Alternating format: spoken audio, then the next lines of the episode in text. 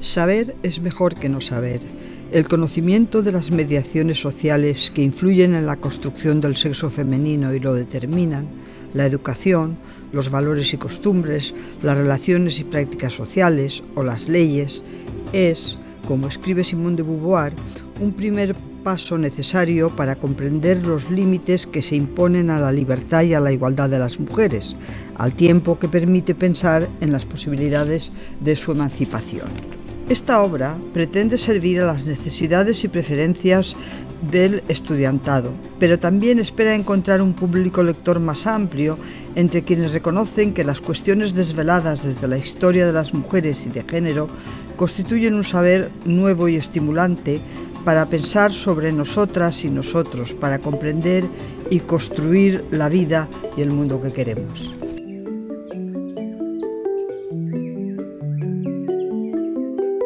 Libros para comprender, un podcast de la Unión de Editoriales Universitarias Españolas, realizado en la librería del BOE. Bienvenidos a un nuevo episodio de este podcast que quiere contribuir a la adquisición de hábitos de lectura científica por amplios sectores de la población, desde el convencimiento de que la lectura científica crea pensamiento crítico y una sociedad más y mejor informada. Les saludamos nuevamente Julia Sánchez Arevalo y quien les habla, Rosa de Bustos. Hoy nos proponemos en este podcast, con nuestra conversación, ayudar a desplazar los límites de la representación del mundo. Me encanta esta intención, esta frase que es el subtítulo del libro del que vamos a hablar hoy. Y desplazar estos límites, representar al mundo de una manera más amplia, más real, más fiel, pasa por darle a las mujeres el lugar que les corresponde en la historia. Para ello contamos con la presencia de una de las directoras y autora del libro El lugar de las mujeres en la historia, desplazando los límites de la representación del mundo, eh, que se trata de Isabel Morán. Bienvenida, Isabel, gracias por acompañarnos. Gracias a vosotras por esta entrevista que creo que es sumamente, bueno, para mí es sumamente interesante. Bueno, seguro que, va a ser muy interesante, vamos a hablar de cosas, nos vas a descubrir muchas cosas y que van a ser igualmente interesantes para toda la gente que se acerque a este podcast. Y tenemos también con nosotros a Amparo Jesús María, que es editora de publicaciones de la Universidad de Valencia, editorial que ha publicado este magnífico libro. Bienvenida, Amparo. Gracias, Rosas, buenos días. Y muchas gracias por acompañarnos, por desplazaros a Madrid, a esta librería del BOE, que es un privilegio eh, que nos acoja a las cuatro. Julia, eh, danos más datos biográficos de nuestras invitadas. Por supuesto, Rosa. Bueno, empezamos con Isabel Morán de Usa, eh, la autora y una de las directoras de este libro, que cursó los estudios de Magisterio primero e Historia después en la Universidad de Valencia, donde se doctoró en Geografía e Historia y también ha sido allí profesora de Historia, así como vicerrectora de Extensión Universitaria de la Universidad de Valencia desde 1984 hasta 1990. Ocupó también la cátedra de Historia Moderna en la propia universidad, en la que además es miembro del Institut Universitari de Estudis de la Dona. Vinculada al feminismo y activa en la oposición al franquismo, es autora de diversos libros donde aborda la historia de las mujeres y cuestiones de género miembro del Consejo Valenciano de Cultura entre 2004 y 2011 y en 2007 fue galardonada con el primer premio Fundación Española para la Ciencia y la Tecnología, FECIT, a la promoción de la igualdad en el conocimiento, por su dilatada labor académica a favor de los estudios feministas, que ha contribuido a establecer las bases científicas del pensamiento feminista y que hace de ella una figura de referencia en el panorama internacional. Es un verdadero placer tenerte aquí, Isabel. Y bueno, por su parte, eh, la editora que nos acompaña desde Publicaciones es Amparo Jesús María, licenciada en Ciencias de la Información, sección Publicidad y Relaciones Públicas por la Universidad Politécnica de Valencia. Cuenta con un máster en Gestión Cultural por la Universidad de Valencia y es licenciada en Historia del Arte. Con relación al mundo editorial, trabajó con Ediciones Bromera en diferentes campañas publicitarias, eh, comerciales disculpa, y coordinó el departamento del libro de texto. En el año 2002 optó por la plaza de jefa de marketing de publicaciones de la Universidad de Valencia, cargo que ejerció hasta el año 2019, cuando pasó a ocupar una plaza como editora. Bienvenida, Amparo. Tenemos muchas ganas de, esta conversación. Venga, pues sin más, eh, em, eh, sin más prolegómenos, em, eh, empezamos a preguntar porque tenemos una batería de preguntas, porque Isabel ya, o sea, solo el título genera muchas preguntas, la verdad. nos vimos en la Feria del Libro de Madrid, allí tuvimos ocasión ya de, hablar contigo y de acercarnos eh, con, de una manera rápida al contenido de este libro. Y vamos a seguir hablando de él porque realmente es una obra que merece la pena detenerse varias veces en ella por lo que significa eh, de revisión el pasado y posiblemente de sentar las bases eh, para el futuro de, la historia, de la historiografía. Em, Isabel, eh, tú has afirmado que la historia que estamos contando ha dejado fuera a la mitad de la humanidad. ¿Cuándo se toma conciencia de la necesidad de revisar el relato de la historia que se está transmitiendo? Bueno, eh, desde mi experiencia puedo decir que hay un momento fuerte que son los años 70, con el surgimiento del feminismo en Europa, en Estados Unidos. Aquí en España, un poco más tarde, el franquismo había impedido el que nos hiciéramos visibles, existía de alguna manera un feminismo soterrado que a la muerte de Franco apareció inmediatamente. Entonces eh, era una cosa muy sencilla lo que entonces decíamos, las mujeres existieron, pero no no las vemos en los libros de historia. Por lo tanto, había que recuperar ese pasado. Y eh, digamos que eh, lo primero que, hicimos fue pensar eh, en recuperar entre la memoria y la historia. La memoria y la historia no viene, van unidas, pero no es lo mismo. Queremos hacer memoria de algo que nos afecta muy directamente, que está muy presente en nuestra sociedad que era efectivamente, sabíamos que mujeres aún vivas eh, eran referentes intelectuales, políticos, y en cambio nadie las conocía, nadie sabía de su feminismo, por ejemplo, y eh, eh, implicaba efectivamente hacer esa memoria inmediata de mujeres vivas, o también algunas ya desaparecidas, pero que habían sido muy importantes en la construcción de la contemporaneidad.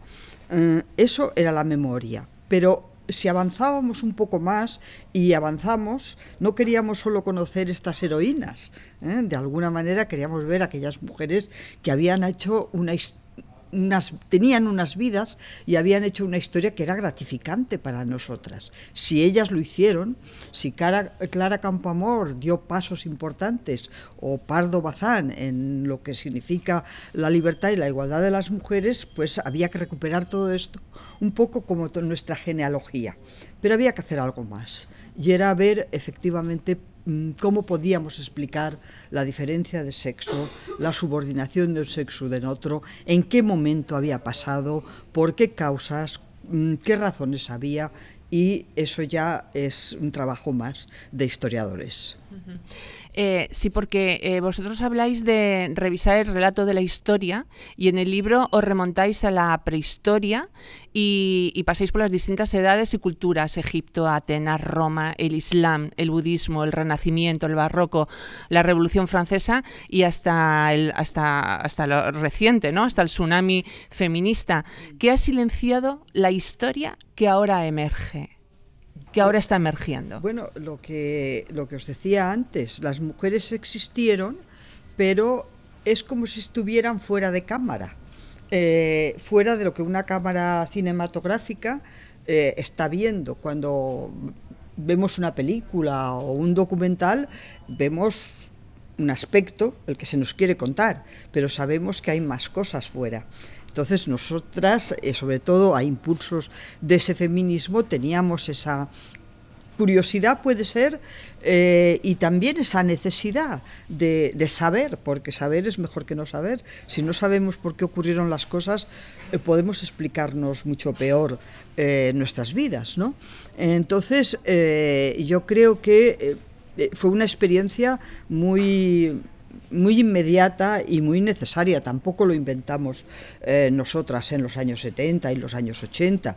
Si miramos un poco hacia atrás, pues ahí hay toda una literatura, empezando por el segundo sexo de Simone de Beauvoir, que eh, cuando lo descubrimos era un libro escrito en el 49, pero cuando lo descubrimos ella nos estaba, eh, como decíamos, nos estaba dando pie a decir, preguntaos, ¿qué es una mujer? ¿Y por qué? Eh, de una manera muy poética, eh, ella nos decía, ¿por qué en un momento dado de la historia, que no sabemos cuándo fue, eh, no podemos datarlo, y aún no podemos datarlo, aunque lo intentamos, y no sabemos por qué causas el sexo que da la vida fue dominado por el sexo que hace la guerra. Es una pregunta muy, muy poética, pero que nos obligaba a ir hacia atrás en el tiempo, a la búsqueda de un porqué. Eh, esos porqués mm, casi siempre han estado explicados de una manera demasiado estructuralista. Eh, demasiado continuista. Uno de los problemas eh, de la historia, de la historia general y de la historia de las mujeres, es no fijarse más en las continuidades que en las rupturas. Y entonces eh, nosotros que en este libro, nosotras que en este libro hemos ido desde la antigüedad, como desde la la prehistoria hasta nuestros días, sabíamos que aquí hay un peligro, que es pensar que la historia es un continuo, y más la historia de las mujeres. ¿eh? Somos de alguna manera como si nuestra biología fuera el destino, y a partir de ahí todo se explica. Eso no es reconfortante. Lo reconfortante, y más que lo reconfortante, esto no es reconfortante, porque como dice Simone de Beauvoir, no se nace mujer, se llega a serlo. Eso no es reconfortante, pero tampoco es explicativo. ¿eh? La explicación es cómo se llega a serlo, en qué momentos, por qué medios, qué función hace la política. Vale, hay respuestas ya para... para... Eh, eh, sí, claro que hay respuestas. Eh, claro que hay respuestas. Sí, efectivamente, en esa cronología larga, desde la prehistoria hasta nuestros días, ¿qué hacen las, las prehistoriadoras? Lo que han hecho en este libro es decir, miren ustedes, es que han estado mirando eh, los restos arqueológicos, que no son muchos, y ustedes solo veían un varón no veían a, una mujer. Muchas veces incluso aquí se explica que hay restos arqueológicos, sobre todo de, enterramientos, de cadáveres, etcétera, que se habían atribuido a un hombre joven y a lo mejor era una mujer. Entonces, ¿qué es lo que han hecho ellas? Decir, miren, los restos lo primero que hay es que hay que volverlos a mirar. Y en tratar de encontrar efectivamente que eh, hay restos que son enterramientos masculinos y otros femeninos y saber eh, eso, es, estudiarlo bien.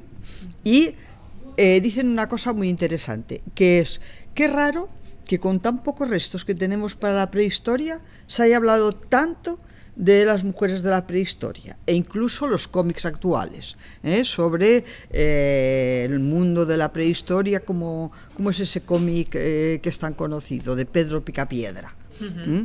Eso es una pura invención, pero es una pura invención porque falta la historia. Entonces, al igual que en ese periodo hemos empezado a poner piedras diferentes, a, mm, digamos, dar un relato eh, crítico, mm, porque hay que hacer una crítica de lo que hay para producir algo nuevo. Nos hemos hecho otras preguntas, eh, otros momentos históricos. ¿Hubo renacimiento para las mujeres? Esa palabra positiva que significa un renacer cultural, ¿qué significó para las mujeres? ¿Hubo ilustración?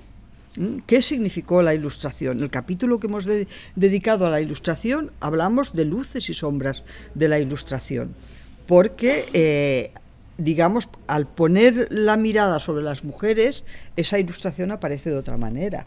Y no digamos, por ejemplo, si hablamos de la idea de progreso, de modernidad, etcétera. Por lo tanto, aunque hemos seguido una cronología eh, clásica, porque además es lo que hacemos normalmente los historiadores, nos hemos fijado mucho en las rupturas, en los momentos en que una cosa se transforma en otra, una manera de pensar se transforma en otra, una manera de estar las mujeres en la sociedad se transforma en otra, en un sentido o en otro, pero estamos viendo lo que llamamos ruptura, la idea de ruptura y de cambio.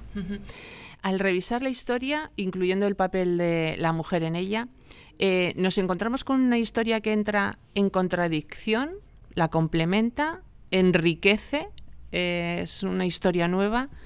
O en absoluto, no, no entra en contradicción. Cuando en el título ponemos desplazando los límites de la representación del mundo, lo que hemos hecho es ampliar la mirada. Eh, al ampliar la mirada, lo que hemos hecho es visualizar a los sujetos femeninos.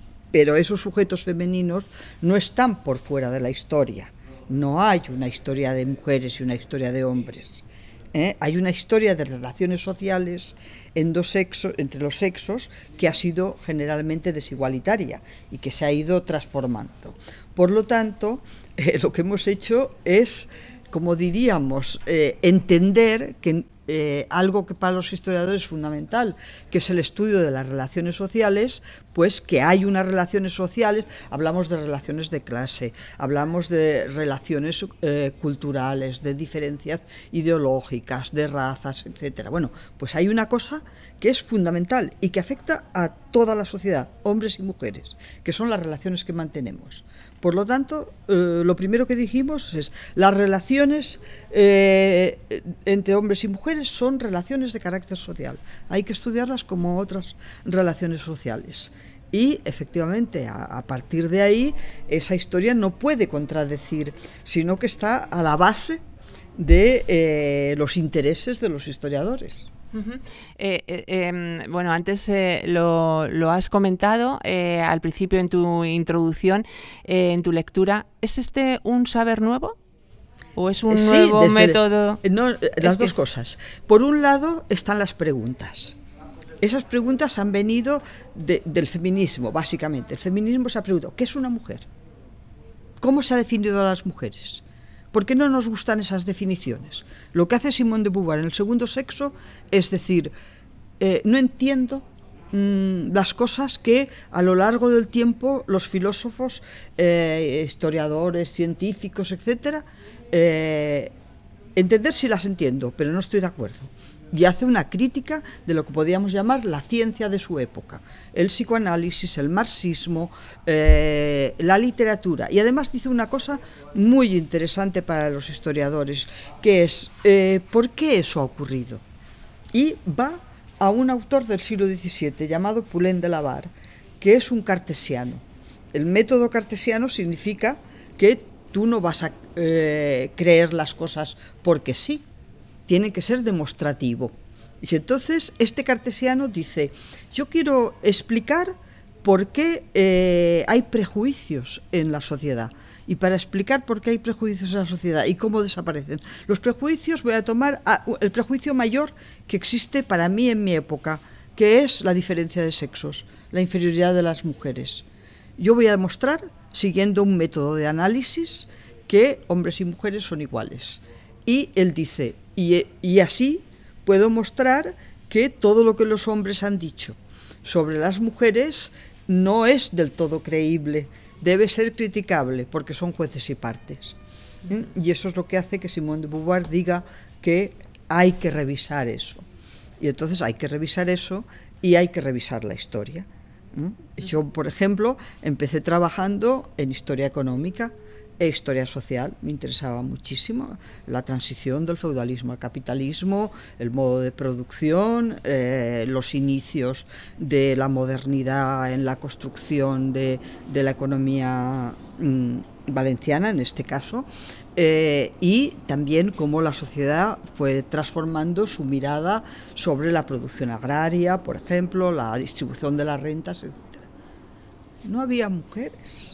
¿eh? Y sabíamos que las mujeres trabajaban. ¿eh? Teníamos que saber por qué no las había, dónde estaban. ¿eh?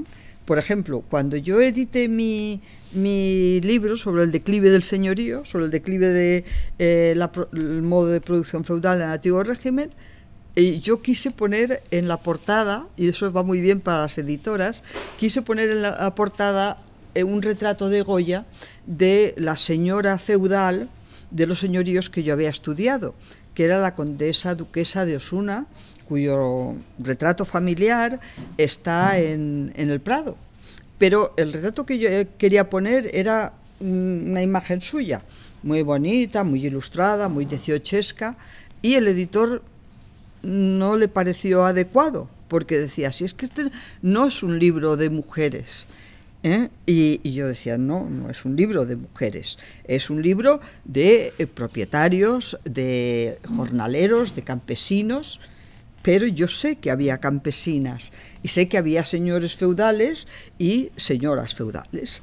Y además el cuadro me parecía muy hermoso. Pero el editor, para que yo estuviera contenta, eh, quitó a, los, eh, a la imagen de campesinos, porque él me ofrecía poner una imagen de campesinos y para que estuviera contenta me quitó a los campesinos y me puso unas campesinas allí, eh, encorvadas, trabajando. Pero efectivamente en mi libro no aparecían las campesinas. entonces, desde, desde esa experiencia mía, en los años 70 avanzados, 80, estoy haciendo una historia que deja fuera a la mitad de la sociedad y bueno, Mm, había que hacerla. Pero con este libro ahora ya te has... Eh, eh, bueno, con eh, bueno, después de la tesis, después de la tesis ya empecé a trabajar sobre cuestiones, por ejemplo, empecé a trabajar sobre cuestiones de la familia, de la vida privada. Pero también los estudios sobre la familia no tenían una mirada hacia las mujeres. La familia era una institución pero nadie se fijaba en que esa institución estaba de alguna manera formada por dos sexos cuyas identidades, cuyas moralidades, cuyas funciones no eran las mismas. Entonces eh, vas entrando y te das cuenta que para contestar a tu pregunta, hay un enfoque diferente. Lo que hacemos desde la historia de las mujeres es enfocar eh, y hacernos preguntas sobre eh, qué es una mujer, qué función tiene una mujer, eh, qué hicieron o qué no hicieron, por qué las leyes trataban de un modo a las mujeres o a los hombres, o sea, unas enfoque y unas preguntas distintas. Después, esta historia la hemos hecho como historiadoras o como historiadores, porque aquí trabajan hombres y mujeres. Y en una obra anterior que yo mm, hice sobre el lugar, sobre las mujeres en la historia en España América Latina, eh, éramos hombres y mujeres. Eh, por lo tanto, los métodos son los que hemos aprendido como historiadores. Hay una parte más, como diríamos, de historia social, la historia social, las relaciones sociales, luego un, aspecto muy moderno en la historiografía actual, que es la construcción de eh, la importancia del lenguaje para comprender eh, las identidades, las relaciones, etcétera, etcétera, y luego toda la importancia que se les ha dado a los estudios biográficos sobre los sujetos eh, masculinos, femeninos, etcétera. Por lo tanto, para responder a tu pregunta, hay una serie de preguntas que vienen de los enfoques que, a la que nos ha llevado las preguntas del feminismo, el querer saber por qué las cosas ocurrieron como ocurrieron y desde luego nuestra profesión de, historiadores que ha hecho que bueno hiciéramos una historia social eh, desde la renovación que ha significado la historia social, por ejemplo, introduciendo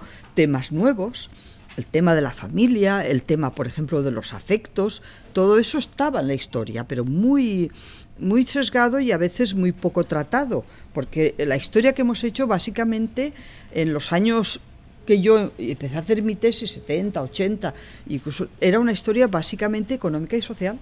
Luego, eh, efectivamente, se dio muy importancia a una historia social que llamamos la nueva historia social, la historia de las gentes sin historia, pero da la casualidad que miramos la historia de la vida privada que se editó en los años 80 en Francia y que se tradujo en España y sigue siendo una historia de la vida privada sin mujeres.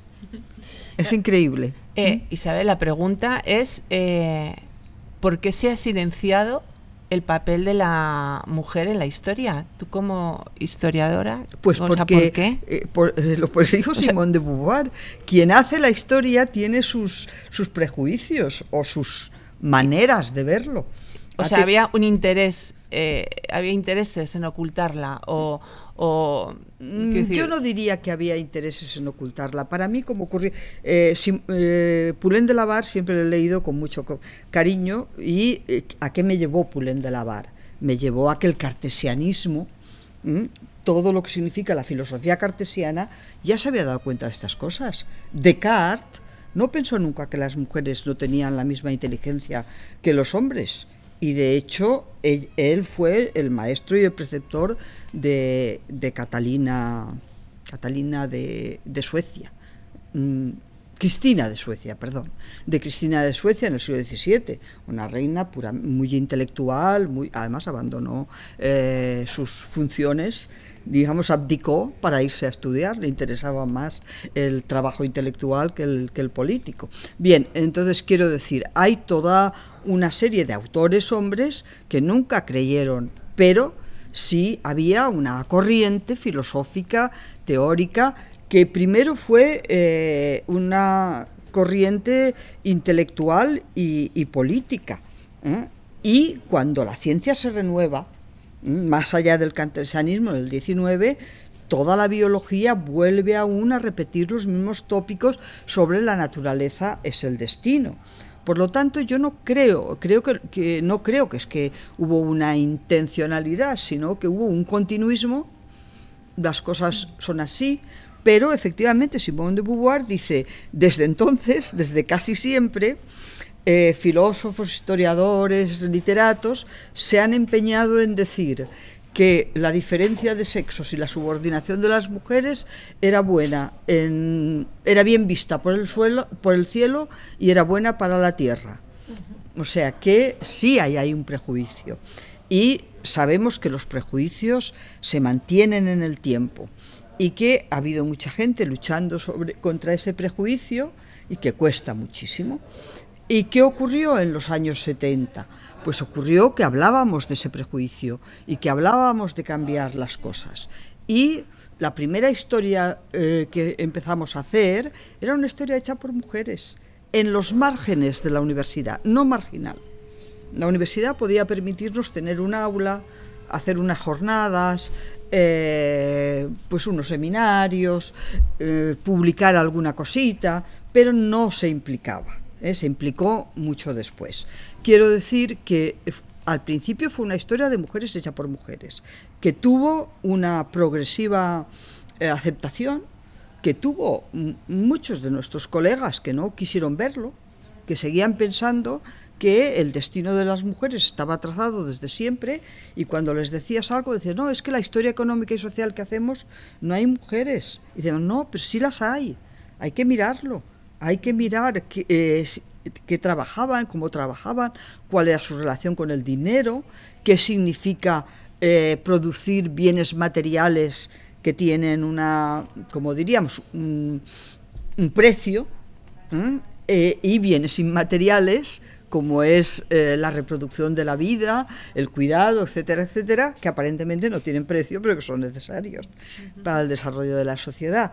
Entonces, hubo resistencias, sí las hubo, cada vez menos, pero yo creo que sigue habiendo un problema, que es pensar que la historia de las mujeres es algo que nos compete a nosotras solas y que se estudia como una historia específica. Eso no es así. Pero eso eh, está ya superado. No. ¿No? No, vamos a ver. Eh, miremos lo que está haciendo, lo que pasa en la universidad. En la universidad hemos conseguido algo. Yo empecé explicando historia económica y social, historia moderna, económica y social. Nada de esto. Luego eh, hubo un cambio, la ley Rubalcaba, eh, la LRU, que llamábamos entonces, y ahí se, hubo un cambio en los programas. Y entonces algunas universidades, como la mía, eh, presionamos al rectorado para que hubiera algunos cursos que eran optativos sobre historia, sobre filosofía feminista, sobre derecho, etcétera, pero optativos. ¿Qué ocurrió? Que los estudiantes venían mucho a esos cursos optativos y en una segunda reforma en los años 90 ya pudimos hacer que algunos de estos cursos no fueran optativos sino obligatorios. Por lo tanto, era un paso avanzado. Pero lo que no ha ocurrido, y por eso hemos escrito este libro, es que eh, el profesorado de historia, eh, tanto en universidades como en enseñanza media o en las escuelas, entienda que esta no es una historia específica, que esta historia habla de la Revolución Francesa, habla de los orígenes del capitalismo, habla de la modernidad, habla de las guerras mundiales, habla de la construcción de las democracias, solo que habla de una manera más amplia introduciendo preguntas nuevas y dando respuestas nuevas. Más rica, más real, más por fiel, como decíamos. Hay un ejemplo muy claro, que es cómo hemos visto, por ejemplo, el tránsito del antiguo régimen a las revoluciones burguesas. Francia, por ejemplo. Eh, Francia, a partir de la revolución, eh, establece los principios básicos de lo que luego serán las democracias, en eso que se llama eh, la Declaración de los Derechos del Ciudadano. En ese momento, una mujer, en ese momento, una mujer que está participando de esos movimientos revolucionarios, Olimpia de Gouges, dice, pero hay que hacer otro documento. Este es un documento fundamental porque es el documento que dice que todos los hombres nacen libres e iguales y que por tanto son portadores de derechos y que esos derechos se pueden eh, expresar a partir de sus representantes, etcétera. Pero vosotros no habéis entendido que las mujeres también son portadoras de derechos. Por lo tanto, aprobadnos una ley, metednos en la ley. Ah, no nos metieron en la ley. ¿Mm? Y eso ya se sabe. Y, un profesor puede decir, sí, las mujeres no, no, no tuvieron derecho al voto. Dices, no, pero ¿qué más pasó? Pasó que mientras estaba haciendo eso, a la vez se constituía no solo un modelo político nuevo llamado democracia, que se constituye como una democracia exclusiva, pero no excluyente. Las mujeres, dice Rousseau, eh, son la preciosa mitad de la República. Ah, la República las contiene, pero no eh, son las preciosas. ¿Cómo he entendido yo preciosas? ¿Cómo hemos entendido aquí esto que está en un texto fundador de la democracia, que es el contrato social? Pero ese contrato social habla de las mujeres, pero los y eso lo, he experimentado cuando he dado alguna conferencia con gente de teoría política. Es que no os dais cuenta que ese contrato social contiene también un contrato sexual, por el cual ellas no serán la mitad de la república, Solo, no serán la república entera, sino la mitad, la mitad que vamos a destinar a ese nuevo espacio doméstico a ese espacio, digamos, de la familia, de, lo, de la procreación, de los cuidados, etcétera, etcétera. ¿eh? Y eso es necesario a la República. Pero esa República no se constituye únicamente desde una teoría política en sentido estrecho, sino de una política mucho más amplia que comprende lo público y lo privado. Y entonces, por ejemplo, aún hoy estamos tratando de ver que lo privado es político. ¿Eh? y es político todo el tema de los cuidados, es político todo el tema de la familia y que eh, hemos de resolver eso en un sentido más igualitario, más democrático. ¿eh? Hablamos de democracia política, pero a lo mejor no hablamos de democracia familiar y no hablamos de democracia en las relaciones de los sexos. Por lo tanto... Mm, Queda tarea. eso que hemos explicado aquí es, una es necesario para nuestro momento actual, porque la historia no, construye el presente ni el futuro, solo lo explica, permite reflexionar. Y nos interesa reflexionar sobre eso, que interesa a mujeres y hombres. Por eso, yo que estoy muy contenta de haber sido profesora y de dar clase aún eh, esta historia específica, que siempre diré historia de las mujeres, no de la mujer, de las mujeres en plural, eh, quiero que eh, esta historia no sea una historia específica. Y la literatura que hagamos, yo puedo hacer una biografía femenina, que me parece magnífico, pero lo que quiero es hacer una historia que amplíe eh, las posibilidades de la historia. Virginia Woolf hablaba de, eh, irónicamente, cuando ella trataba de hacer la mm, estaba trabajando en el Museo Británico para hacer ese libro que se llama Una habitación propia, y decía que en los libros de historia de Inglaterra no encontraba a las mujeres, ya las veo como fantasmas, pululando en sus páginas, pero no están. Y entonces irónicamente decía, habrá que decir a estos señores, a estos catedráticos de los colleges, que escriban un suplemento de la historia para que las mujeres puedan estar allí decorosamente. Ella lo hace con ironía, pero en realidad a mí la palabra suplemento me gusta. ¿Eh? no es un complemento, es algo sin lo cual la historia está incompleta. ¿Mm? y además es irreal. Es irreal. Claro. Sí, sí, falta cosas. muchas cosas. Claro. Eh, em, Isabel, ¿cómo ha afectado a la mujer, a las mujeres, a nivel eh, individual, pero también como colectivo, desconocer su propia historia? Porque, o sea, no verse en la historia que se estaba contando.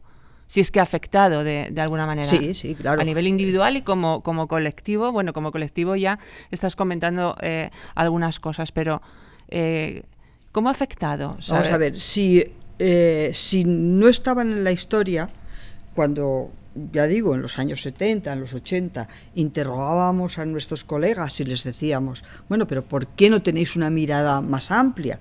Decía, bueno, porque es que la historia trata de las cuestiones económicas y políticas, trata de hacer la biografía de los grandes políticos o de los mm, teóricos de la economía y de la política tenían un sentido restringido de la política. Entendían que ese público estaba separado de eso privado y mientras lo público se regía por las leyes de la política, lo privado se regía por las leyes de la naturaleza. Y lo privado era eh, el lugar donde las mujeres habían sido situadas, no porque ellas se querían situar, porque han peleado históricamente desde la Edad Media por ser reconocidas como personas iguales en sus capacidades intelectuales, desde Christine de Pisan, ¿eh? en la Edad Media hasta ahora ha habido siempre mujeres que lo han pedido. Pero esa imagen dicotómica de por aquí está el mundo de lo público, de lo político, y aquí están los hombres. Vosotras habéis querido llegar y ya estáis llegando y ya tenéis voto, pero bueno, no, no estáis en todas partes, eh, no siempre, ha tardado mucho eso en ocurrir, pero ¿Qué hacemos con el espacio privado de la familia que no se ha considerado político, se ha considerado como una cosa que estaba regida por las leyes más o menos naturales, que luego los códigos civiles eh, podían regular la familia, el matrimonio, eh, las conductas sexuales, etcétera, etcétera. Eso no formaba parte de la historia, porque no era la historia con mayúsculas. Y dices, pero es que esa dicotomía no es verdad. Todos formamos parte de un mundo público y privado. Y lo privado es político. La política regula lo privado. Y lo que pasa en lo privado es de orden social e interesa a los hombres y las mujeres. Mira si es sencillo. Hay que romper esa dicotomía. Porque si mantienes esa dicotomía, si no conoces esa historia, naturalizas bueno, vosotras no estabais en lo político, pero ya estáis, porque ya tenéis voto, ya tal, ya cual, pero lo otro, porque hay que mover lo otro, si lo otro, el mundo de los afectos, eso es lo más natural del mundo. Dices, ¿cómo que es lo más natural del mundo? Que somos personas sensibles y afectivas, por supuesto, pero cómo debemos amar, cómo debemos relacionarnos afectivamente, eso mm, a mí que no me cuente nadie, que siempre ha sido igual, ¿eh? Em, este libro está dirigido por ti, por la profesora Rosa Elena Ríos y el profesor Rafael Valls, y escrito por una veintena de autores de todas las disciplinas. Eh, yo creo que está quedando meridianamente claro eh, que os ha impulsado a escribir esta obra, es ampliar los márgenes o, romperlos, incluso llegado el caso. Em, ¿Cómo va a afectar esta nueva perspectiva? Eh, o corriente historiográfica o saber a las nuevas generaciones de profesores e investigadores? ¿Qué, qué, expectativas tenéis en ese sentido? Mira, eh, tú has nombrado los nombres y es interesante. Yo eh, soy catedrática emérita ahora de la Universidad de Valencia en Historia. Rosa Ríos es catedrática, también emérita, de instituto. Hemos querido que hubiera un profesorado de la universidad y de los institutos, por abarcar más enseñanza. El profesor Rafael Valls pertenece a la Facultad de Magisterio, al Departamento de la Enseñanza de la Didáctica de las Ciencias Sociales. Quiere decir que los tres, de alguna manera, estamos implicados en algo que es enseñar. No solamente investigar, es la historia, eh, eh, digamos, que hemos investigado, que hemos construido, una historiografía que podemos eh, denominar como historiografía de historia de las mujeres, de género, como se quiera. ¿eh? Es una historiografía que forma parte de la historia. Yo diría que ese suplemento es una línea de desarrollo que efectivamente eh, forma, debe integrarse en la historia. Ese es nuestro planteamiento. Ahora viene la práctica. Cuando lo hemos hecho, hemos procurado que este libro sea conocido eh, en el terreno, digamos, de los que van a los que están enseñando al profesorado tanto de nuestra universidad y del instituto. Yo he de decir que la Universidad de Valencia ha hecho muchísimos actos para darlo a conocer en este sentido. También he de decir que el éxito, digamos, para que se impliquen las autoridades políticas o el Ministerio de Igualdad ha sido regular. Quiero decir que cuando los profesores se enteran, yo he ido a presentarlo a muchísimos sitios, cuando los profesores se enteran se quedan extrañados de que eh, esto no esté en todos los institutos, esto no esté en las bibliotecas. Y quizá hemos de hacer un esfuerzo más grande porque eso llegue donde debe llegar, que es un profesor no puede un profesor de historia que tiene que explicar eh, la historia contemporánea, pongamos por caso, él no se tiene que preparar los materiales, tiene sus manuales, pero esos manuales son sesgados. Esos manuales les falta una parte este material es el que le podemos ofrecer para que no tenga que hacerse cada uno su trabajo. Si quiere explicar la revolución burguesa, pues aquí tiene eh, dos o tres capítulos que le pueden valer. Si quiere explicar la ilustración o si quiere hablar de la Edad Media, pues también tiene, eh, o de las religiones, también tiene sus capítulos. Y además, este libro grande que veis aquí, con muchas páginas, tiene un suplemento que eh, le hemos llamado dossier, con el mismo título, que contiene eh, los mismos capítulos. Si aquí hay 39 capítulos, son 39, Amparo. Eh, si son 39 capítulos, hay 39 capítulos que son acompañan a este libro. Quiere decir que si el profesor quiere ver, por ejemplo, los que yo he hecho, el dossier que yo he hecho de la ilustración, pues pongo un texto de Voltaire por ejemplo, pues bueno, el profesor puede hacer leer a los alumnos ese texto de Voltaire donde habla de cómo se, eh, bueno, hace un poco una crítica de eh, la mirada de algunos filósofos sobre las mujeres. Y pone es un cuentecito en boca de una mujer muy divertido de leer y que tal hay una serie de imágenes que refieren la nueva maternidad. Se pueden comparar esas imágenes sobre la maternidad con las imágenes anteriores de la maternidad y ver que algo tan, entre comillas, natural como la maternidad tiene historia. Una cosa es eh, el hecho biológico de parir y todo lo que acompaña a ese hecho biológico. Toda la normativa, la moral, eh, las, formas de, de representarse la maternidad o de no representarse la paternidad, por ejemplo. ¿Por qué dejó de representarse la paternidad en el siglo XVIII? Cuando se había representado antes de manera mucho más potente. ¿Por qué? Ay, eso es muy difícil de explicar. Eh, ¿Por qué? Por, aquello que os contaba antes de la separación entre lo público y lo privado. ¿Mm? Eh, en las sociedades del antiguo régimen, cuando hablo antiguo régimen, siempre es antes de las democracias modernas el modelo político es el modelo del patriarcado, tanto de la familia como en el terreno de la política. El padre es el rey, ¿eh? es el pequeño rey, y el rey hace la figura del padre protector, autoritario, protector, pero el padre gobierna, tanto en la familia como en eh, el espacio público, por decirlo de algunas mujeres, de alguna manera.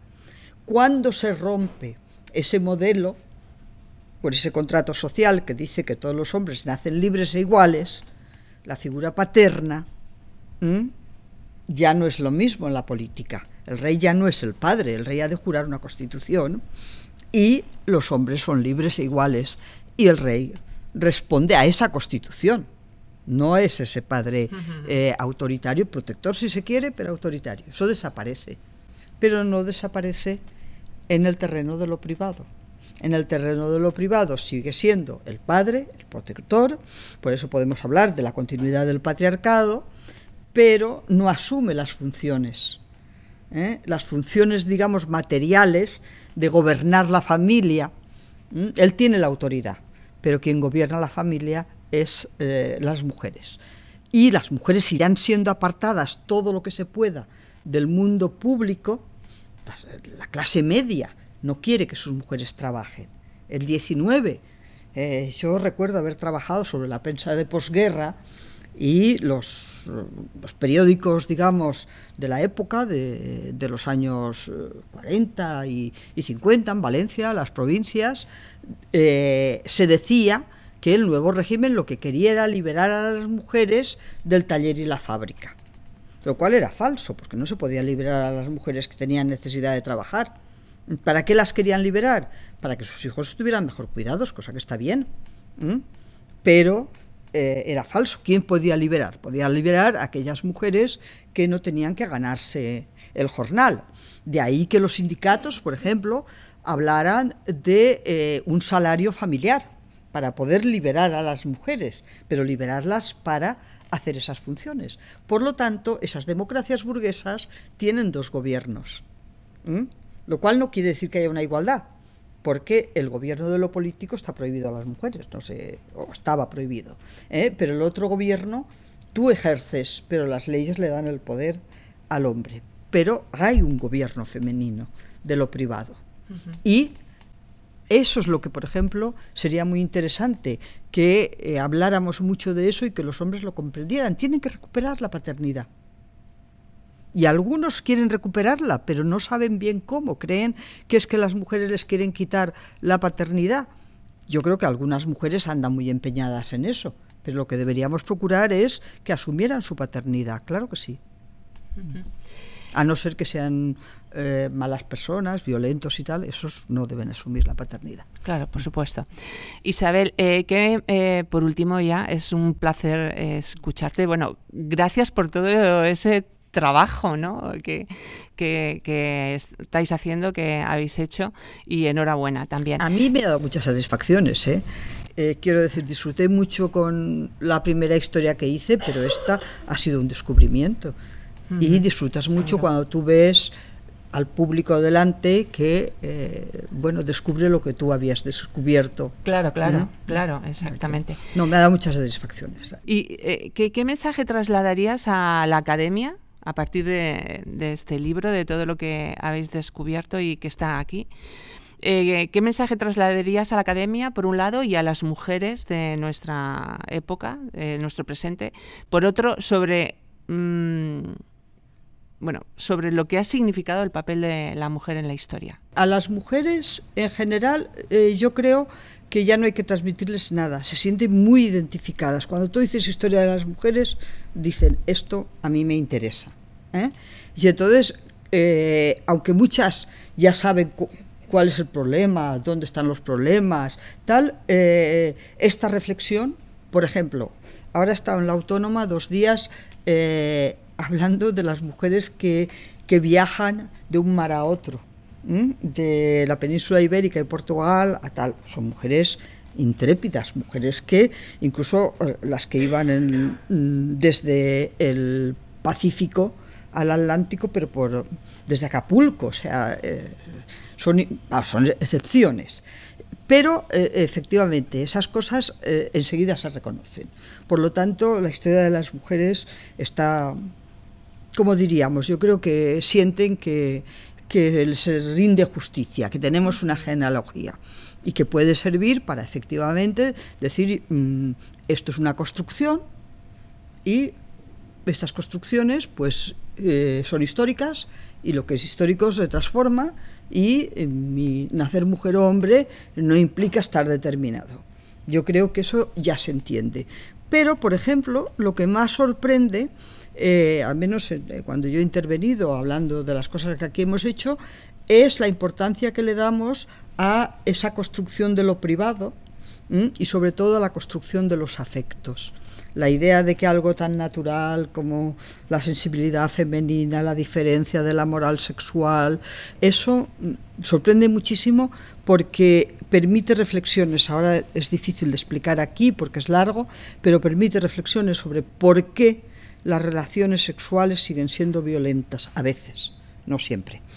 Esa violencia, eh, esa masculinidad tóxica, ¿en qué se apoya? ¿Qué, cabeza? ¿Qué, ¿Qué mente es la de esos chicos jóvenes o no tan jóvenes, que lo hace, y también qué mente es la de las mujeres que no son capaces de entender que no, tiene, que no son culpables, que no han hecho mal por comportarse con mayor libertad, etcétera, etcétera. O sea que algo tan tan básico que es la violencia en este momento, pues yo creo que eh, no es que aquí demos recetas, no damos recetas, pero si explicamos, por ejemplo, explicamos eh, algo tan tan desconocido para mí que fue otra vez vuelvo al contrato social y a cómo el contrato social de Rousseau, eh, un filósofo del, siglo XVIII, el teórico, o uno de los teóricos del liberalismo, eh, escribe en el Emilio o en la Nueva Loisa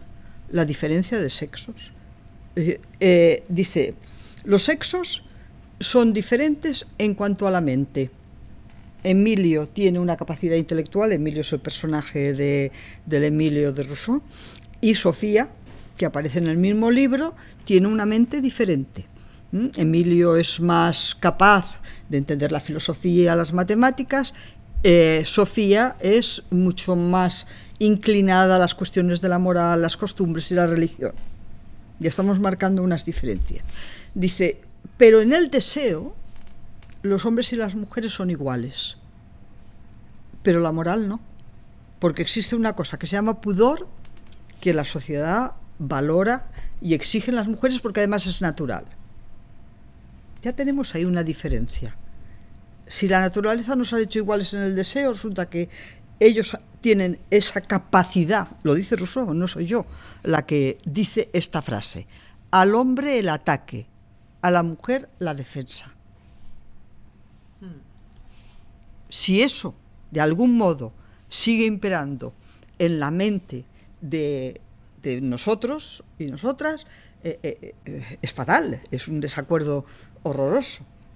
Y, y, Rousseau no es una moral, no está diciendo que te viole, porque él mismo dice, y aquí vamos a una cosa muy actual, dice, pero los hombres deben respetar la voluntad de las mujeres. Por lo tanto, en el amor necesitan el consentimiento de ellas. Dice, sí, sí, pero el consentimiento, para que el consentimiento tenga efectos, tiene que ser entre iguales. Si uno es superior y la otra es inferior, uno será el, el que ejerza el poder y el otro será la víctima. Por lo tanto, en todo el debate tan tremendo y yo creo que tan mal llevado, o en parte mal llevado, no quiero decir eh, mal llevado de una manera absoluta, en parte mal llevado es desconocer qué significa ese concepto de conocimiento. Mm. De eh, consentimiento, perdón. Em, Amparo, eh, todo un desafío haber tenido que editar eh, este libro, ¿no? Pues te puedes imaginar. Sí, a ver, cuando, cuando llega Isabel, claro, cuando llega Isabel y nos plantea pues todo lo que acaba de explicar, ¿no? De la idea que ella tenía de, de este libro, a ver, los desafíos eran varios. Por un lado, el hecho de trabajar con, con ella, ¿no? Eh, Isabel es una de las figuras eh, más importantes del feminismo en España en los últimos 40, 40 años largos. sí. Eh, y entonces eso era una responsabilidad también muy grande, ¿no? a pesar de que Isabel siempre ha tenido una relación directa con la editorial desde hace muchísimos años, es decir, desde en los años 80 cuando fue vicerrectora de extensión universitaria y la propia editorial dependía de ella. Eh, después ya estuvo la idea de la colección Feminismos, de la cual eh, ella ha sido impulsora y directora durante muchos años y que publicábamos en coedición, Ediciones Cátedra y Universidad de Valencia. Es decir, que la relación de Isabel con, con la editorial ha sido constante, pero aún así eh, esta obra magna podríamos decir, eh, era una responsabilidad bastante, bastante importante. Y como desafío también estaba el, el hecho de ser una obra colectiva, una obra coral, en la que hay eh, pues como 25 o 30 autoras y, algún autor. Eh, que claro, había que coordinar, que han hecho una faena magnífica la dirección de la obra, de Isabel Morán, eh, Rosa Ríos y Rafael Valls, en, llevar toda esa coordinación de todas esas personas, pero que eso también suponía un, desafío editorial de unificación, de la cuestión de las imágenes, de extensión, han sido muchos los desafíos con esta obra. De hecho, además la, afrontamos conjuntamente mi compañera Maite Simón, que es la jefa de, edición de, la editorial, y yo misma. Y la verdad es que era un proyecto súper ilusionante para las dos y, teníamos muchas ganas de hacerlo. ¿Estaba clara la estructura desde, desde el principio? Porque esta es una, una obra que, eh, quiero decir, que, mm, eh, viene el contenido a la editorial o mm, se parte de la idea, se estructura y luego se encarga. No, a ver, en principio la idea, la idea es de Isabel. Eh, ella viene con la idea de que efectivamente este este tema de las mujeres en la historia tenía que partir también de la educación y de la educación en educación secundaria, en los institutos, y por tanto tenía que tener una parte eh, didáctica que era imprescindible. Entonces, e, ella tiene muy claro el equipo con el que quiere trabajar y encarga esos, esos artículos, que son los capítulos del libro, que son 39, efectivamente, como decíamos antes. Claro, el, tema de la estructuración viene cuando eh, somos conscientes de la extensión. Es decir, realmente cuando ya se encargan los artículos y llegan el material, es cuando nos damos cuenta de que lo que es la, base teórica, estamos hablando de un libro de más de 500 páginas, y la, parte didáctica supone también cerca de 250 páginas. Claro, esto en un solo libro era eh, inabarcable, no, era posible hacerlo en un solo libro, sobre todo porque también veíamos muy claro que la parte teórica podía tener una, vida propia, podía tener entidad propia, independientemente de la parte, eh, de que estuviera dedicada a la parte, al público, eh, al profesorado, ¿no? al público docente pensábamos que además del público docente, esa parte teórica eh, podía llegar a una amplia parte de la población, de personas interesadas en el mundo de la historia, en el mundo de las mujeres, en la historia de las mujeres. Es decir, en, un público eh, no necesariamente exclusivamente académico, sino un público amplio con unos intereses culturales eh, al que se podía llegar con ese material. Por tanto, cuando nos planteamos estructurarlo, claro, visto el material teníamos como dos opciones. O, porque en, principio iba el capítulo con su dossier correspondiente. Podíamos partirlo de manera temporal, es decir, pues desde la prehistoria a la ilustración y luego de la ilustración a la actualidad y hacer dos volúmenes, podría haber sido una opción pero realmente nos planteamos este, este tema de que podía eh, la parte teórica llegar a mucho más público y entonces decidimos hacerlo de otra manera y era hacer los artículos en una publicación y la aplicación didáctica en otra publicación, de manera que al, personal docente le llegarían las dos, pero eh, podría tener vida propia el, el, libro teórico, podría tener vida propia a nivel comercial. Y entonces es cuando nos planteamos la parte docente, la parte didáctica, además de estar disponible en, papel, estuviera disponible en abierto porque el, para que facilitar al profesorado la utilización de esos materiales. Ah, la parte eh, práctica está en abierto. El dossier está, también disponible en abierto, capítulo por capítulo. pues, eh, claro, la idea es lo que comentaba eh, Isabel antes. El profesorado de secundaria tiene un libro de texto en el que desgraciadamente solamente está la historia contada desde la perspectiva masculina. Cuando la persona docente de secundaria quiere incluir en ese tema, en determinado tema, eh, la visión de, las mujeres en esa época, integrar, perfecto, integrar esa, esa otra parte de la historia, eh, tiene posibilidad de acceder al dossier de ese capítulo y utilizar los materiales que ahí se le, se le ofrecen. Entonces, decidimos finalmente estructurarlo de esa manera. Es también fue todo un desafío el decidir ¿no? finalmente cómo se estructuraba el material. Sí, y algo innovador también. Sí, sí, sí, en parte sí. Para ser un libro publicado por una editorial universitaria y... Mm, y, con objetivo de llegar, eh, pues, eh, bueno, yo creo que teníais muy claro, a, lo comentaba antes la autora, ¿no? El hecho de llegar al profesorado de secundaria, de educación obligatoria, de... Sí, entre otras cosas porque es que si lo que queremos es cambiar mentalidades y que esto ya no haga falta una integración especial y que ya esté, tenemos que partir de las bases y las bases están en secundaria.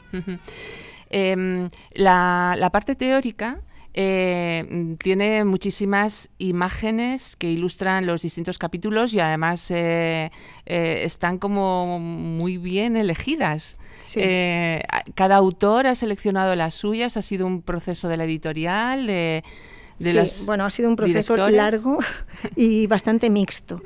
En principio teníamos claro también, y Isabel también lo planteaba así desde el primer momento, que tenía que ser una, historia ilustrada, que había que mostrar eh, lo que había eh, de esa, situación de, la mujer a lo largo de la historia, había que mostrarlo también en imágenes. Eh, claro, esto nos complicaba un poco el tema de la edición, porque el tema de los derechos de reproducción no es sencillo, sobre todo por la cantidad de imágenes. Se ha tenido que contactar con museos de todo el mundo, con colecciones privadas, solicitando los permisos.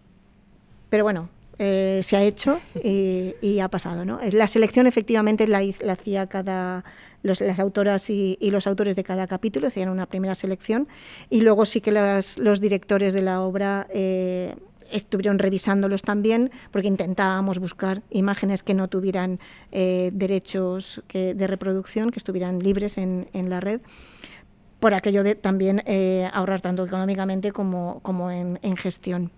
Entonces, eh, sí que las, las pues tanto Rosa Ríos como Isabel como Rafael estuvieron también revisando toda esa selección de, de las autoras y, los autores. Y luego la editorial, cuando inició los trámites, eh, también volvió a detectar algunas imágenes que había que sustituir y se tuvo que volver a buscar imágenes para sustituir esas. Fue, fue complicado, el tema de las imágenes en general ha sido complicado, pero bueno, yo creo que han quedado, han quedado muy bien y dan una representación muy clara de, lo que, de la idea que tenía el libro. Porque, Amparo, ¿cuánto tiempo de edición total ha llevado? Bueno, de edición me refiero desde que tuvo la idea hasta que... Pues estaríamos como un año. Desde que lo entregamos como un año. El trabajo nuestro eh, fue lo menos dos años antes. ¿Por qué? Porque efectivamente, como ha explicado Amplaro, eh, nosotros, los tres, eh, tuvimos una serie de reuniones con las personas que queríamos para hacer un índice eh, y una cosa que queríamos hacer, porque lo que no puede ser un libro de varios autores es que tú añadas un capítulo al lado del otro. Esto nos lo hemos leído mm, no sé cuántas veces eh, los tres y sobre todo la parte teórica me la he leído yo.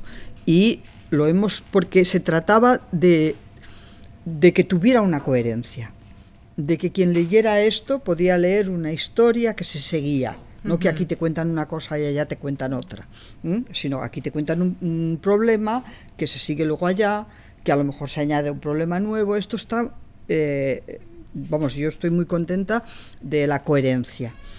Y a la vez es que se puede leer por capítulos, porque si a mí me interesa eh, pues la ilustración, yo leo ese capítulo y está perfectamente empezado y terminado. Pero todo el libro tiene, tiene su coherencia. Que no es fácil eh, conseguir eso. Por eso, eso tardamos, yo creo que desde que los autores lo entregaron hasta que lo corregimos, porque esa es otra cosa. Em, han, tenido una paciencia de, santas, eh, porque se corregía y se corregía para que no hubiera contradicciones y tal. Y yo creo que esto lo hemos hecho por amor al arte, como se puede decir. amor al arte, a la historia, el amor a, la las mujer, mujeres, a la historia, a una la vida. A la vida, efectivamente, porque nos sentimos mm, orgullosas de, este trabajo, ¿no? Desde luego, es para sentiros, vamos, ya, Además, no hay, no hay otro, ¿eh? No hay... Claro, este libro marcará... Las editoriales... desde que empezamos a hacer feminismos en los años 90 apenas había nada. Esa colección fue muy especial. Se hizo entre la universidad y cátedra y sigue desde el año 90. Una colección, tú lo sabes, ¿no? Que dure, dure tanto tiempo, pero claro, tenemos un público muy fiel que sigue eh, demandando tal. Entonces, ahora las editoriales editan todas sobre cuestiones de mujeres, cosa que está muy bien, pero un libro mm, de este estilo yo creo que no lo hay. Podrá haber, eh, pues si lo dices tú, que lo sabes todo. No, no lo hay. Eh, hmm. no, lo hay. Además, eh, el objetivo era muy divulgador. O sea, ¿cómo puede ser que la universidad esté haciendo todas estas investigaciones y esto no lo saquemos hacia, hacia afuera, ¿no? Era muy divulgador, de alta divulgación, pero es que eh, a medida que lo hacíamos veíamos más eh, objetivos cumpliendo, ¿no? Al hacer el dossier, todo ha ido integrando público que puede sentirse eh, interesado en esta historia. Ahora el, reto que tenemos es difundirlo que llegue y que, a las se conozca, y que se impliquen los responsables, tanto académicos como no académicos, eh, de, eh, vamos, de tener ese libro. Eh, para mí la ilusión sería que estuvieran los institutos porque además no es un libro, es un libro caro que tienen que tener la ayuda de, las instituciones que, que eh, pongan este libro donde... Bueno, la nueva hay que enviárselo a la nueva ministra de Igualdad. Está recién nombrada. Yo he de decir que esto lo conocen, ¿eh? La nueva ministra. La anterior. Bueno, pero la anterior. o sea, habrá que decírselo a la ministra. Vamos a decírselo a la nueva Pero lo conocieron y digo, les gustó mucho el proyecto, pero no ayudaron mucho. Y esa es una función que habrá que insistir. Hay que retomarlo. Ahora hay nuevo gobierno, y también, nuevos proyectos. Y también eh, los responsables de educación. ¿Mm? Sí, claro. Porque, eh, de veras, eh, hay toda una batería de leyes de igualdad que son muy importantes, pero hay algo que es el día a día que es la educación desde que el niño empieza la escuela hasta el final. Eh, y entonces yo creo que ahí no se ha hecho suficientemente. Y a veces los profesores se sienten abandonados. Mm. No, claro. Y agradecen este tipo de cosas, lo agradecen. Sí, porque no tienen acceso a, en Valencia ese tipo de material más éxito, ¿eh? En Valencia cuando lo editamos sí tuvimos una ayuda de una ayuda quiero decir moral de eh, las autoridades, bueno, era el secretario autonómico de, de Educación, sí se implicó. Espero que en Valencia, que otras comunidades hagan lo mismo y eh, tengan esos libros en las bibliotecas de los institutos. Pues eh, aquí queda grabado y confiemos en que este podcast eh, contribuya, contribuya a ello. Nosotros lo, desde el llamamiento de, llegará a todas las plataformas de, podcasting y vamos esperamos que contribuya a ello. ¿Ibas a decir algo? Sí, no, eso, que proporcionar el material didáctico al profesorado de secundaria es, es fundamental para ayudarles en el, en el, al tratar estos, estos temas en el aula, porque es verdad que por formación tampoco la tienen. Decir, la pueden tener por interés y por desarrollo personal, pero por su formación no la han tenido, porque los, programas, los programas, eh, universitarios no los contemplaban. ¿no? Y está genial que lo tengáis en, en abierto. Claro, eh, así se les pueden incluso proyectarlo en el aula, porque el dossier realmente lo que tiene son eh, una serie de documentos que o bien son gráficos, que pueden ser cuadros o fotografías, o bien son textos a partir de los cuales el profesorado puede eh, pues analizar los textos o analizar las imágenes que tienen para leerlos en clave eh, feminista o en clave de la historia de las, de las mujeres. Es muy interesante, a ese nivel es, es, muy interesante para el profesorado porque les facilita mucho la, la labor, incluso eh, cada capítulo acaba con unas claves de interpretación o, o unas sugerencias de preguntas de qué les puedes preguntar a tu alumnado para que entresaque de este texto, de esta imagen, lo, que tú, lo que tú quieres eh, demostrar con este material. Comentar o reflexionar. Además hay ejemplos eh, brutales, o sea, hay algunos que son como muy... recuerdo mucho, venían en, el tren tomando notas, el, de, el del capítulo de la vida de las mujeres en el, en el occidente medieval, que hay el documento número 4, es un, un texto que habla de, de, lo que también ahora está bastante de moda, que es la necesidad de aplicar la perspectiva de género a la investigación, en este caso la investigación médica. Eh, hablaba de pues, posiblemente una mujer que tenía un fuerte dolor abdominal y iban a, operarla. cuando eh, se llama a, Trota de Salerno para que eh, la, la, inspeccione, ¿no? le haga un un, una exploración para ver qué es lo que... Y realmente al final eran gases. ella la pone en agua, la pone eh, con un baño con determinadas hierbas, le hace unos masajes, tanto, tanto en el abdomen como en la vulva, para que y al final no era necesario operar, no era una peritonitis, no era, no, es un dolor de rotura. Es decir, claro, es el, famoso tema de que eh, el infarto no tiene los mismos mm. síntomas en un hombre y en una mujer, pero no se sabe, solo sabemos los síntomas masculinos. ¿no? Eh, me parece, vamos, pero ya en, en, la Edad Media ya pasaban eh, estas cosas. ¿no? O, por ejemplo, en el capítulo sobre las sufragistas hay una fotografía de estas que es, son conocidas, ¿no? las fotografías de, de la represión en, en, el Reino Unido, la represión policial contra las sufragistas. ¿no? Y acto seguido, el siguiente documento es un texto de Concepción Arenal hablando de que las mujeres pueden trabajar exactamente igual que los hombres o que la maternidad no es su objetivo último, que incluso una mujer en, todavía, que aunque no sea madre, eh, es igual de, capaz ¿no? que cualquier otra, otra mujer y que por supuesto cualquier otro hombre. Es decir, son textos que eh, convulsionan de alguna manera ¿no? la mente y la mirada del alumnado incluso del profesorado, que porque habrá muchísimas cosas que probablemente no, no conozcan. ¿no? O, o el de los capítulos del siglo XIX en el que eh, son cuadros en el que se representa la prostitución, todos pintados por hombres. No hay cuadros del siglo XIX de prostitutas pintados por mujeres. ¿Por qué?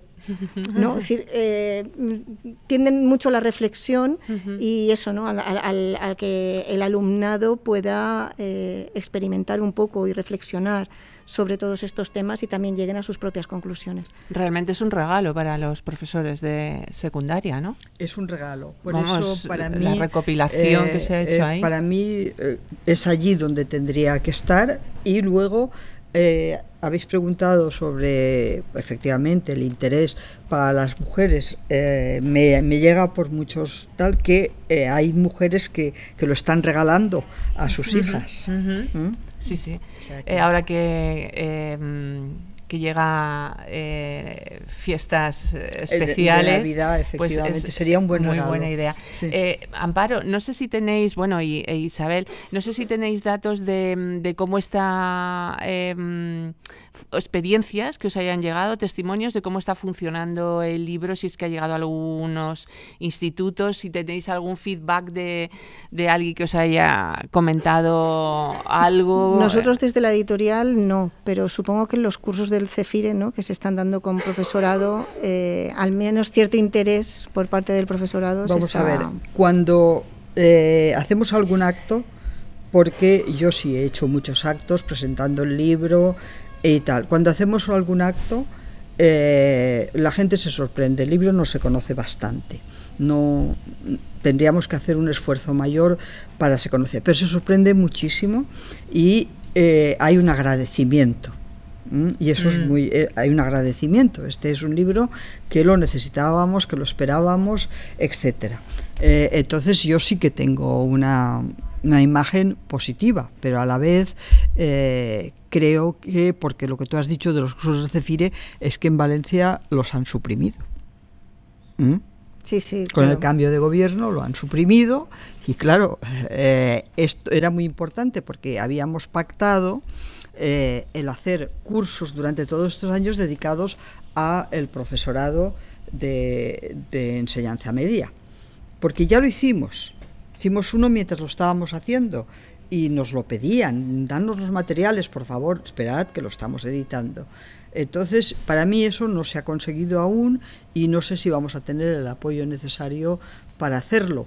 Pero por mi experiencia, sobre todo con feminismos, los libros los, eh, los vamos, eh, como diríamos, dando a conocer uno a uno. Hmm, ¿Mm? Para mí, eh, la experiencia que tengo es cuando voy a dar una clase o voy a un sitio y la gente que no la que conoce pues te da te, hace comentarios de la necesidad de ese libro y la que no la conoce, pues espero que entren en la página web, que es lo que yo les digo, del Servicio de Publicaciones de la Universidad de Valencia y vean mm, lo que es y, se animen a, que estén las Bueno, es joven, acaba de nacer, como quien dice. bueno, lleva ya, pero... Lo presentamos en marzo del año pasado. No, de este. Eh, ¿Eh? de este año, del 23. Del 23, tienes razón, sí, que aún sí, sí, sí, aún no hemos llegado. nueve meses. Sí, eh, bueno, para un libro académico, claro que gustaría que fuera más ya conocido mm, mundialmente, pero bueno. Sí, pero este es un libro de fondo. Claro, que, clarísimamente. Eh, Amparo, em, bueno, lo comentabas al principio, la, mm, eh, la relación que, Isabel tiene con, con, la, con, la, universidad y con la editorial. ¿Qué ha aportado? O sea, ¿qué, qué, qué ha aportado el libro al fondo de la editorial y, lo que estamos diciendo? O sea, mm, este libro que tiene mucho, o sea, no, podemos imaginarnos qué, impacto tendrá en, ahora que ya está publicado, pero en, en generaciones futuras de investigadores, de profesores en los institutos. ¿Qué significa para la editorial? O sea, ¿qué, sí, a ver, para Em, para la editorial es un, hito, pensamos que es una mm, primera piedra de, lo que tendría que ser la normalización de, la incorporación de la, historia de las mujeres a la historia general. Y mm, para nosotros es poner como nuestro granito de arena en, esta, en esta batalla, ¿no? en esta lucha. Eh, Evidentemente es un libro fuera de colección, no es un libro que se, encaje dentro de, las colecciones de la, editorial, por todo, tanto por el tema como por el planteamiento como por la extensión, pero es que tenía que tener un, significado ¿no? Eh, propio y, único porque, por la importancia del, material que se ha, se ha hecho. Incluso eh, quería destacar también el tema de la cubierta, en el que tuvimos ahí varias posibilidades, que la idea era como, como el interior también era tan ilustrado, la primera idea era pues, que también tuviera imágenes en la, en la cubierta, pero claro, era también muy difícil de toda la historia seleccionar y si ponías muchas fotografías también desvirtuaba un poco, ¿no? Entonces optamos por, la, por el tratamiento tipográfico, que pensamos que en las librerías como que causa más impacto, ¿no? ese, ese tratamiento tipográfico con, ese, con esos dos colores, ese naranja y ese, y ese morado, que además dentro se desarrollan también a lo largo de toda la la maquetación del, del libro pensamos que, que, funcionaría mucho mejor a la hora de, de crear impacto ¿no? en el lector, en el, en el, público que entra en la librería. Amparo dicho una cosa, es fuera de colección. Y cuando hicimos feminismos, la idea que yo le, le vendí entonces a, al que era director del de, Servicio de Publicaciones, más la editorial Cátedra, que funcionó con nosotros y en aquel momento también el Instituto de la Mujer. El Instituto de la Mujer luego, en una época determinada, abandonó y ha continuado con la Universidad de Valencia y cátedra desde el año 90. La idea era, miren ustedes, en todas las universidades, Europa, América, eh, aquí, están empezando estudios feministas, sociología, derecho, eh, historia, medicina, eh, biología, etcétera. Eso tiene que tener un soporte material, tiene que tener unos libros y inventamos la colección Feminismos. Esos libros son libros de distintas, digamos, líneas, distintas materias, eh, pero son más concretos.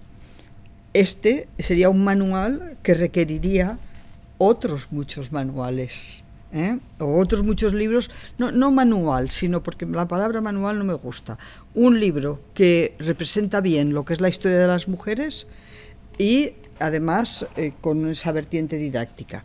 Pues yo he imaginado alguna vez que una colección que fueran libros universitarios para la enseñanza de los feminismos en todas las materias, pues sería un, algo a hacer, pero yo ya no tengo más, más fuerzas para hacer. Bueno, sí tengo fuerzas, pero ya no es eso lo que. Bueno, pero dejas un buen legado. Eh, eh, sí, y lo que creo que habría que hacer, y alguna vez lo he comentado, por eso lo puedo decir aquí, eh, es que se asumiera a lo mejor no una universidad solo, sino varias universidades asumieran una colección, que esta colección, esto que es fuera de colección, se convirtiera en una colección de libros, pues no sé, eh, sobre mujeres y hombres en igualdad o cosas así, que fueran eh, estados de la cuestión de las distintas materias o aportaciones eh, del feminismo al conocimiento. Bueno, ahí está la editora tomando nota. Ellos ya lo saben. Em, bueno, pues le paso la palabra a Julia Sánchez Arevalo. Aquí estamos, en esta mesa estamos mujeres de distintas edades. Y Julia, que no nos ven, pero Julia es eh, nuestra representante más joven que mm, está bien que, conozca este libro eh, mm, pronto. Eh, le queda una larga vida académica, como profesional y mm, con muchos perfiles, porque tiene un gran futuro y estoy segura de que nunca se le olvidará esta conversación y ni este libro. Te paso la palabra. Por supuesto, Rosa, muchas gracias. Bueno, vamos ya con la última parte del programa, con el cuestionario Conciencia, donde le hacemos una serie de preguntas cortas a nuestro autor, nuestra autora, para, bueno, conocer no solo el libro, sino todo el contexto que lo envuelve y así comprenderlo un poco mejor.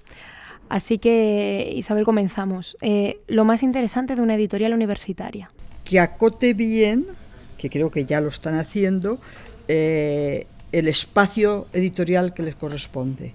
O sea, yo creo que las universidades tienen un espacio editorial propio y por eso nacieron y por eso continúan.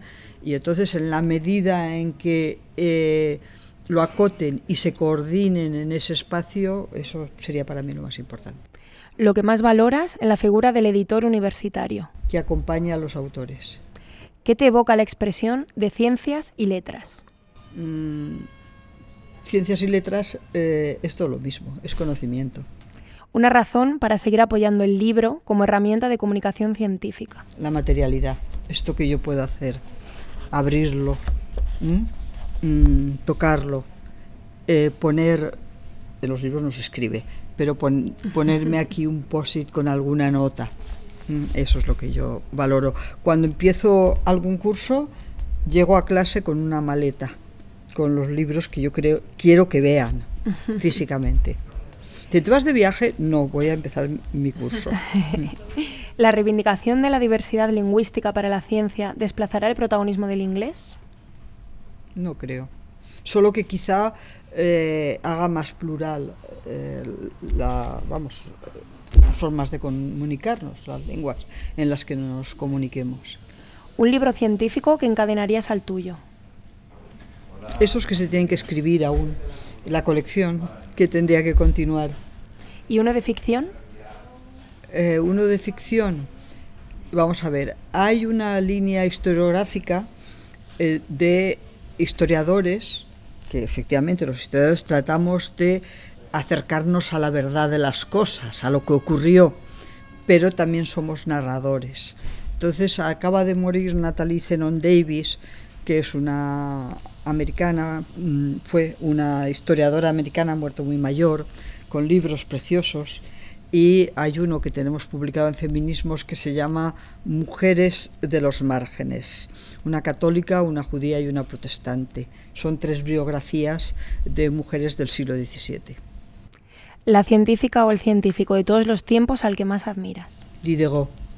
El libro que siempre está en tu mesita de noche, el que está en este momento o el que más relees. El que está en este momento se llama Castillos de Fuego, eh, de Martínez de Pisón, pero no está en mi mesita de noche porque por la noche me duermo. Está en, en los que voy a leer de inmediatamente. Es un libro sobre eh, la posguerra, y esto nos aleja un poco de, del tema de, la historia de las mujeres, pero la posguerra también fue vivida por mujeres. Eh, es una novela, pero yo creo una novela muy bien documentada sobre la posguerra en el Madrid de los años, creo que es 39 a 45, no estoy segura. Ese es el que voy a leer de, de inmediato. ¿Alguna película que ha inspirado tu investigación o que recomendarías?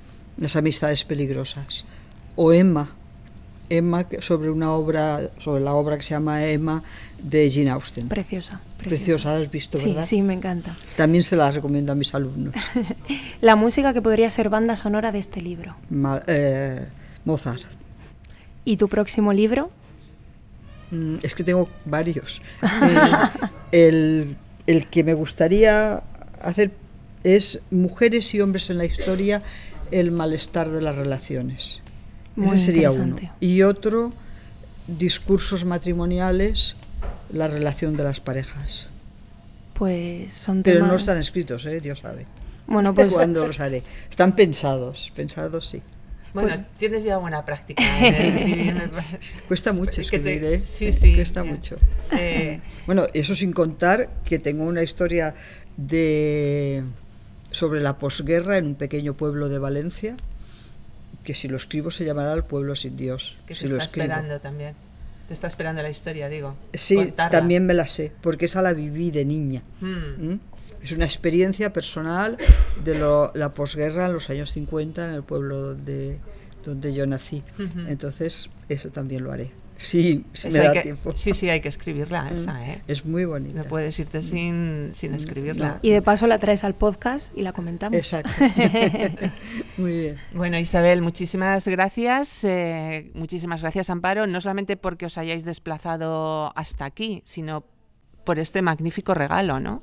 Para este, eh, en estos momentos ya no como, como, como copresentadora del podcast, sino como ciudadana y representante de la sociedad, gracias por este regalo.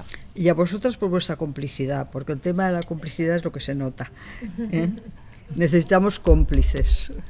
Pues eh, gracias, enhorabuena, felicidades, ojalá y tenga mucho éxito, necesitamos que tenga mucho éxito, yo creo que no solamente lo necesitamos las mujeres, sino que lo sí. necesita esta sociedad que va un poquito así a, a la deriva y, mm, y para, para centrarse. Eh, el lugar de las mujeres en la historia, desplazando los límites de la representación del mundo, está publicado por Publicacions de la Universitat de Valencia. Eh, recuerden que pueden encontrar este libro y todos los que aquí comentamos en la plataforma del libro universitario español y en español, unebook, www.unebook.es. Les esperamos en nuestro próximo episodio, Julia Sánchez Arevalo y Rosa de Bustos. Muchas gracias, Rosa. Libros para comprender, un podcast de la Unión de Editoriales Universitarias Españolas, realizado en la librería del BOE.